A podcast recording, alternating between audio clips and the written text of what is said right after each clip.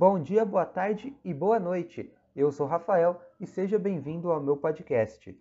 Podcast que agora tem até nome, se chama História da Arte. Nem é igual, né? Nem, nem é igual a vários outros programas que existem em vários lugares. Mas, como no primeiro episódio eu falei sobre a arte mesopotâmica e nesse aqui eu vou falar sobre a arte egípcia, eu acho adequado chamar esse podcast de História da Arte. Como eu disse um pouco antes, nesse episódio aqui eu vou comentar sobre a arte egípcia. E sem mais delongas, vamos lá. A arte egípcia nasceu há mais de 3 mil anos antes de Cristo e ela está ligada à religião, visto que a maior parte das suas estátuas, pinturas, monumentos e obras arquitetônicas se manifesta em temas religiosos.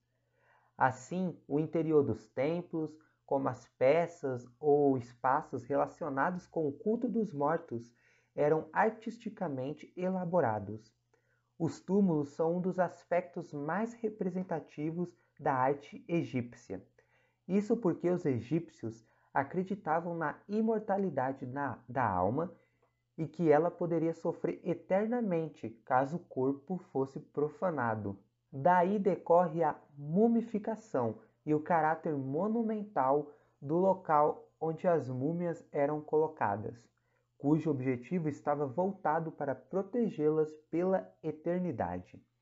Vale lembrar um detalhe muito importante: o povo egípcio era politeísta, ou seja, eles acreditavam em diversos deuses.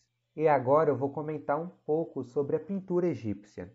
Na pintura egípcia, o faraó contratava artistas para desenhar e pintar nas paredes das pirâmides, que viriam a ser os seus túmulos. Essas pinturas detalhavam a vida deles e seu entorno de modo que essa arte registra parte da história do Egito. Nessa sociedade, a arte era produzida de forma padronizada e não dava espaço para a criatividade. Dessa maneira, foi realizada uma arte anônima, pois o importante era a perfeita realização das técnicas executadas e não o estilo dos artistas. A dimensão das pessoas e objetos não caracterizava uma relação de proporção e distância, mas sim os níveis hierárquicos daquela sociedade. Assim, o faraó era sempre o maior dentre as figuras representadas numa pintura. Sobre as características da pintura egípcia, podemos dizer que existiam muitas normas a serem seguidas na pintura e no baixo relevo. Normas como ausência de três dimensões, ausência de sombra, utilização de cores convencionais, entre várias outras. E quando se trata de pintura egípcia, não podemos esquecer de um detalhe muito importante, e esse detalhe é a lei da frontalidade.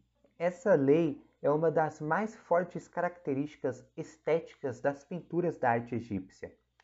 As representações das pessoas são feitas da seguinte forma: os olhos, o peito e os ombros são representados de frente, enquanto a cabeça e as pernas ficam de lado. E essa maneira de representação cria uma combinação visual lateral e frontal. Bom, saindo agora da pintura egípcia, vou falar um pouco sobre a escultura egípcia. A maior parte das esculturas do Egito Antigo são representações dos faraós e dos deuses, apresentados em formas frontais, estáticas e sem qualquer expressão facial. As esculturas dos faraós eram representadas sempre na mesma posição, homem de pé e com o pé esquerdo à frente, homem sentado de pernas cruzadas ou sentado com a mão esquerda apoiada na coxa.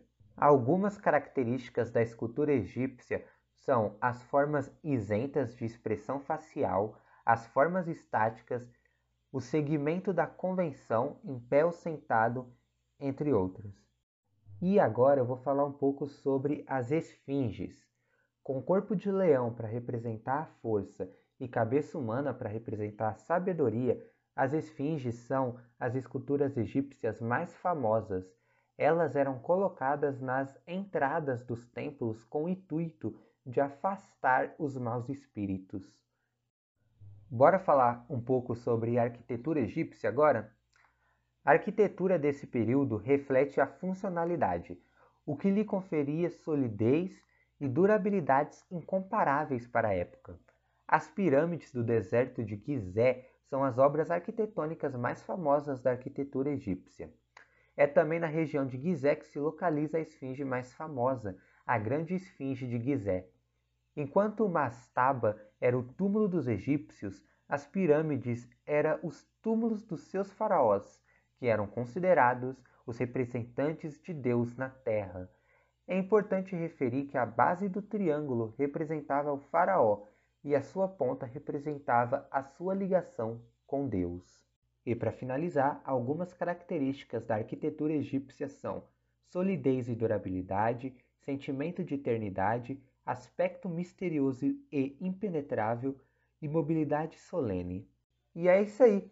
Essa é a arte egípcia e esse é o final do segundo episódio do meu podcast chamado História da Arte, que nem eu falei no início, o um nome muito original. Obrigado por ter ouvido até aqui. Valeu, falou. Fui!